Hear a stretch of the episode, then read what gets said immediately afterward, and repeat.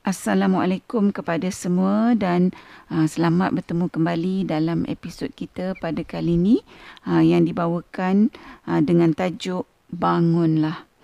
Uh, dalam episod yang lepas kita dah tadaburkan ayat 6 dan ayat 7 surah Al-Muzammil.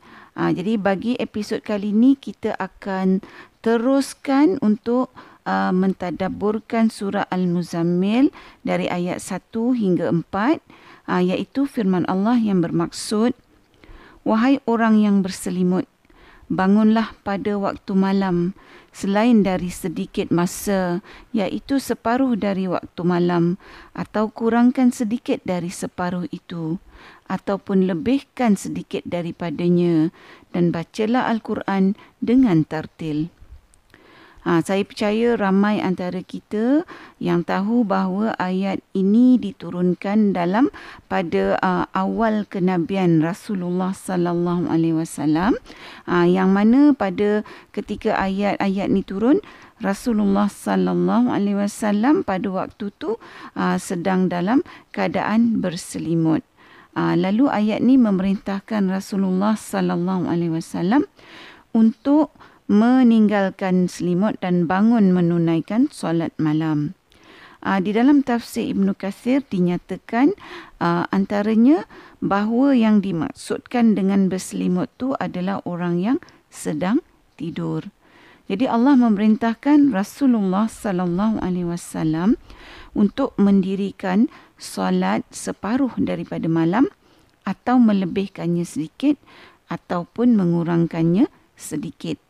Ah, Allah juga memerintahkan Rasulullah sallallahu alaihi wasallam ah, selain daripada mendirikan solat ah, juga bagi baginda sallallahu alaihi wasallam membaca al-Quran secara tartil iaitu secara perlahan-lahan mengikut semua aturan al-Quran itu sepatutnya dibaca. Para pendengar yang dihormati, kalau kita baca ayat 1 hingga 4 ni ha, tanpa kita mentadaburkannya, ha, maka kita akan baca ayat-ayat ni sebagai satu cerita yang berkaitan dengan Rasulullah sallallahu alaihi wasallam yang diperintahkan untuk melakukan amalan solat malam ha, seperti mana yang kita sebutkan tadi. Ha, jadi kalau kita baca ayat-ayat ni ha, dan kita tak tadaburkan apa yang berlaku ialah bila kita baca ayat-ayat ni kita pun berlalu saja daripada ayat-ayat ni dan kita pun pergi kepada ayat-ayat yang seterusnya. Kenapa? Sebab bila kita tak tadaburkan kita tak nampak hubungan ayat-ayat ini dengan diri kita. Ha, melainkan ianya hanya satu cerita. Ha, kalau sekiranya ayat-ayat ini uh, kita kata diturunkan khas untuk Rasulullah sallallahu alaihi wasallam saja dan tak ada kaitannya dengan kita uh, maka maknanya kita tak boleh menggunakan ayat 1 hingga 4 surah Muzammil Al-Muzammil ni uh, sebagai petunjuk selain daripada ayat-ayat ni hanya sebagai satu cerita pengetahuan am saja. Ha, sedangkan Allah dah pun memberitahu kita kan bahawa Allah tidak jadikan sesuatu pun di langit atau di bumi dan di antara keduanya melainkan dengan hak iaitu dengan tujuan yang benar bukan untuk bermain-main ha, iaitu seperti uh, yang dinyatakan dalam ayat 38 dan 39 surah Ad-Dukhan yang kita telah tadaburkan dalam episod sebelumnya. Jadi sudah tentulah ayat 1 hingga 4 surah Al-Muzammil ini mempunyai perkaitan secara terus dengan diri kita. Ha, iaitu ayat-ayat ni Allah turunkan bukan saja untuk Rasulullah sallallahu alaihi wasallam tapi untuk kita juga sebab itulah ayat ni disampaikan pada kita. Ha, jadi mari kita sama-sama lihat bagaimana uh, ayat 1 hingga 4 dalam surah Al-Muzammil ni Allah turunkan uh, mempunyai tujuan yang ada perkaitan terus dengan kita. Ha, dalam ayat 1 surah Al-Muzammil ni Allah menyeru wahai orang yang berselimut Ha, iaitu seperti mana yang kita katakan tadi kan dalam tafsir Ibnu Kathir berselimut ni bermaksud juga orang yang sedang tidur. Ha, walaupun pada masa ayat ni diturunkan ianya ditujukan pada Rasulullah sallallahu alaihi wasallam hakikatnya para pendengar panggilan atau seruan yang sama ditujukan juga pada kita iaitu setiap malam waktu kita sedang tidur Allah memanggil kita menyuruh kita wahai orang yang sedang berselimut wahai orang yang sedang tidur. Ha, jadi kalau waktu malam kita terjaga ha, kita ingatlah ayat satu surah Al-Muzammil ni bahawa Allah menyeru kita Allah memanggil kita Allah sedang kejutkan kita dari tidur. Oleh itu kita kena, kita kena ingat juga bahawa kalau kita terjaga malam dan kita tidur balik ataupun kita ni memang tak ada niat pun untuk bangun malam maka kita ni boleh dikatakan sebagai orang yang sombong. Ha, sebab apa kita boleh dikatakan sebagai orang yang sombong ni kalau uh, kita uh, terjaga malam kita tak jawab panggilan Allah ataupun kita tak ada niat nak bangun malam walaupun kita tahu Allah suruh kita bangun malam sebab kalau orang panggil kita kita tak jawab tentulah orang kata kita ni sombong kan Ha, lagilah kalau orang yang panggil kita tu adalah orang yang banyak berbakti pada kita, yang banyak tolong kita, yang selalu tolong kita.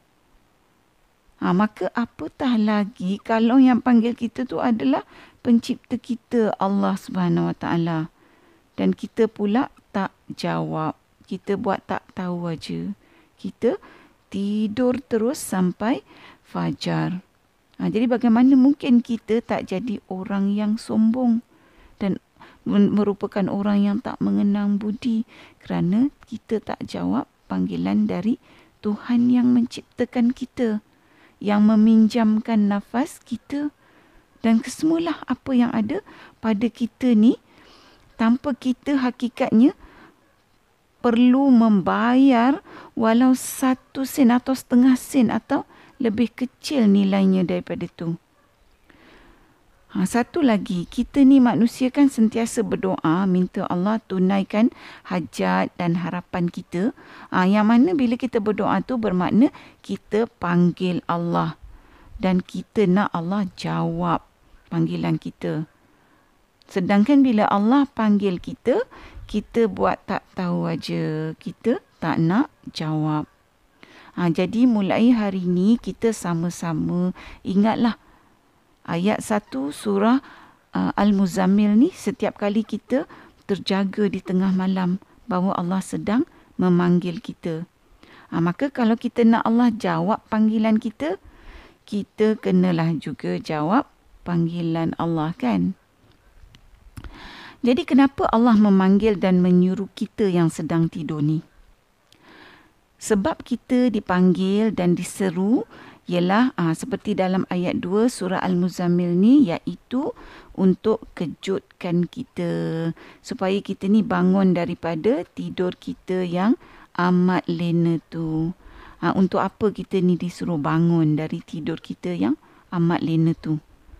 Allah seru kita sebab Allah suruh kita bangun tinggalkan tidur kita tu untuk kita berdiri bersolat tahajud ah, dan mungkin juga melakukan solat-solat yang lain yang kita boleh lakukan macam solat taubat dan sebagainya.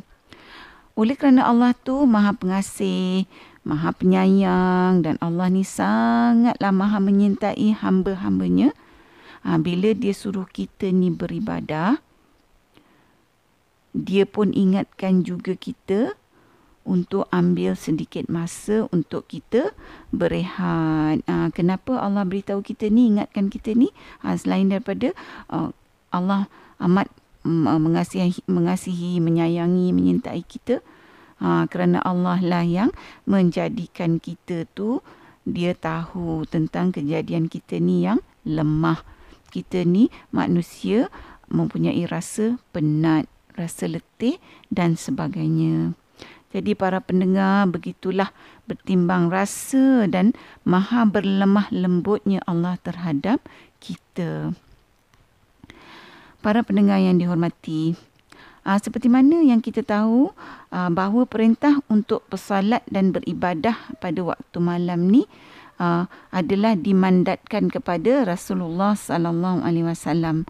Tapi bagi kita umatnya ianya adalah merupakan amalan sunat yang uh, dituntutlah untuk kita melakukannya.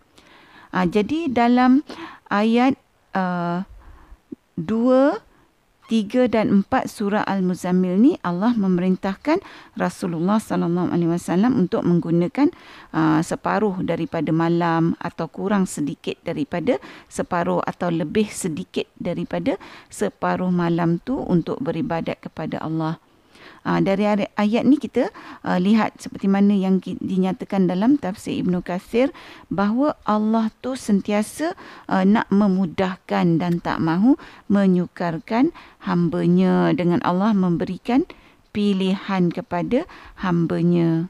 Uh, sedangkan Allah mempunyai hak untuk tak memberikan sebarang pilihan pun kalau Allah mahu. Ha, jadi begitulah Allah yang maha pengasih lagi maha penyayang terhadap hambanya macam kita kata tadi yang maha berlemah lembut dengan kita ni hambanya. Ha, namun bagi kita umat Nabi Muhammad sallallahu alaihi wasallam ni ha, kalau kita ni mampu nak beribadat ha, sepanjang mana masa yang kita terdaya bila kita bangun malam tu ha, iaitu dengan kita tak melupakan tanggungjawab kita kepada diri kita uh, untuk kita ambil sebahagian masa daripada waktu malam tu untuk berehat. Uh, kita boleh uh, melakukan ibadat sepanjang mana yang kita mahu dan mampu. Uh, dan kalau kita ni katalah langsung tak berdaya nak bangun lama-lama pada waktu malam untuk beribadah. Uh, yang penting adalah kita bangun juga walaupun hanya melakukan dua rakaat tahajud saja. Uh, dah tentulah kan walaupun uh, hanya beberapa minit kita gunakan untuk melakukan dua rakaat tahajud tu Allah masih lagi melihat usaha yang kita tunjukkan kepada Allah ni bahawa usaha ni adalah lebih baik daripada kita ni terus tak jawab pun panggilan Allah yang menyeru, memanggil kita, suruh kita bangun tiap-tiap malam tu untuk beribadah. Ha, setakat melakukan dua rakaat tahajud saja bukannya melakukan sepanjang malam. Kalau kita lihat ni, uh, ibaratnya lah kan macam diskaun yang sangat hebat. Uh, dua rakaat pun cukup lah. Jadi kalau dengan diskaun yang hebat ni pun kita tak nak buat, kita tak nak jawab panggilan Allah, maka kita takut bahawa kita ni termasuk di kalangan hamba-hamba yang tidak bersyukur. Secara sepatutnya kita ni sebagai hamba bersyukur kepada Allah. Sedangkan Allah suruh kita bangun malam tu untuk kita melakukan ibadah, supaya dengan amalan ni dapat membantu kita untuk masuk syurga Firdaus Allah. Ha, iaitu seperti mana yang kita dah tadaburkan sebelum ni bagi ayat 6 dan 7 um, surah Al-Muzammil. Iaitu tujuan kita disuruh beribadah pada waktu malam kerana beribadah pada waktu malam tu melatih kita untuk khusyuk dalam solat. Seperti mana yang kita dah uh, tadaburkan dalam surah Al-Mu'minun bahawa orang yang khusyuk dalam solat tu adalah orang-orang yang mempunyai salah satu ciri yang akan mewarisi syurga Firdaus Allah. Ha, sebab itulah Allah kejutkan kita suruh salat selama mana yang kita boleh di waktu malam. Ha, kerana amalan ni merupakan latihan, training untuk kita khusyuk dalam solat. Ha, kerana solat pada waktu malam tu kan dalam keadaan tenang tanpa gangguan urusan dunia. Yang macam kita dah tadaburkan dalam episod lepas yang mana ini membolehkan penyatuan lidah dan hati. Iaitu apa yang lidah kita baca itulah juga yang hati kita baca. Sebab itulah dalam ayat 4 surah Al-Muzammil ni Allah memberitahu kita supaya kita bangun malam, kita baca Quran. Iaitu sama ada uh, kita baca dalam uh, solat malam tu ataupun kita baca Quran selepas kita uh, melakukan solat malam. Allah suruh kita baca secara tartil iaitu secara perlahan-lahan dan mengikut aturan ha, sebagaimana Al-Quran itu sepatutnya dibaca. Allah suruh kita baca Al-Quran uh, secara tartilnya di waktu malam ni. Sebab kalau pada waktu siang kita baca Quran dalam solat tu kita nak cepat-cepat aja habiskan bacaan kan. Ha, macam yang kita dah tadaburkan uh, bagi ayat 6 dan 7 surah Al-Muzammil sebelum ni. Ha, jadi pada waktu malam tu bila kita baca Al-Quran secara tartil tu, ha, ianya memberi peluang kepada kita untuk menghayati bacaan-bacaan Quran yang kita baca tu. Ha, kerana pada waktu malam tu sunyi. Bila kita baca, kita sendiri boleh dengar apa yang kita baca. Ha, jadi dalam keadaan ni mudah-mudahan dalam keadaan bacaan kita seperti ini kita dapat petunjuk daripada uh, bacaan uh, kita tu iaitu bila ayat Quran yang kita baca tu uh, daripada hati dia meresap semula ke dalam hati kita.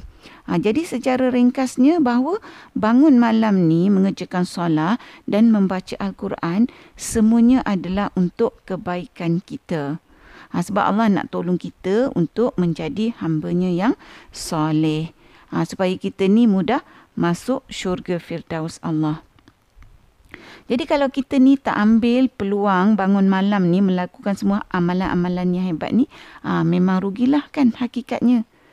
Ah, waktu malam kita bangun tu lah. Ah, waktu tu lah untuk kita memohon ampun akan dosa-dosa kita pada siang hari, dosa-dosa kita yang lepas. Ha, kita memohon ampun akan dosa-dosa kita ni dengan penuh syahdu dari hati kita, dengan aliran air mata iaitu hanya hanya kita dengan Allah saja pada waktu tu. Ha, bila kita bangun pada waktu malam tu jugalah ha, waktu untuk kita mengadu kepada Allah, merayu kepada Allah, memohon pertolongan kepada Allah untuk kita merintih kepada Allah. Para pendengar, dan siapakah yang lebih baik untuk kita ni mengadu hal kita? Siapakah yang benar-benar boleh memahami kita keadaan kita, nasib kita, masalah kita selain daripada Allah. Dan siapakah yang lebih sayang kepada kita selain daripada Allah? Allah memberikan peluang yang hebat ni pada kita. Jadi kita tanyalah diri kita sama ada kita ni orang yang bijak kalau kita tak mengambil peluang ni. Ha, jadi kita sama-sama fikir-fikirkanlah. Para pendengar yang dihormati, Hakikatnya ayat 1 hingga 4 surah Al-Muzammil ni uh, sudah tentu mempunyai skop tadabur yang tidak bertepi. Perkongsian uh, dalam episod ni tak lebih sebagai pencetus sahaja untuk kita mentadaburkan ayat-ayat ni dengan lebih mendalam supaya kita ni dapat menggarap sebanyak mana petunjuk yang boleh selagi hayat kita masih di kandung badan para pendengar, mudah-mudahan kita sama-sama mendapat manfaat daripada tadabur uh, di dalam episod ni. Uh, semoga Allah memberikan kita peluang untuk bertemu lagi uh, di dalam episod tadabur yang seterusnya insya-Allah. Sehingga di sini dahulu. Assalamualaikum. Sekiranya anda merasakan bahawa perkongsian tadabur bersama Dr. H ini memberikan manfaat kepada anda, saya ingin mengajak anda untuk menyertai saya bergabung usaha menyemarakkan amalan tadabur Quran dengan memanjangkan perkongsian ini kepada orang lain. Serta jangan lupa untuk tekan butang follow untuk mengikuti episod-episod yang seterusnya.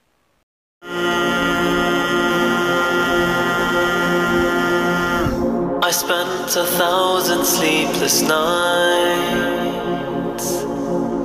in waits of dreams I could not find. I walked a thousand empty roads in search of signs to bring me home. With every breath I spoke your name. With every breath I spoke your name. And heard it rolling in the I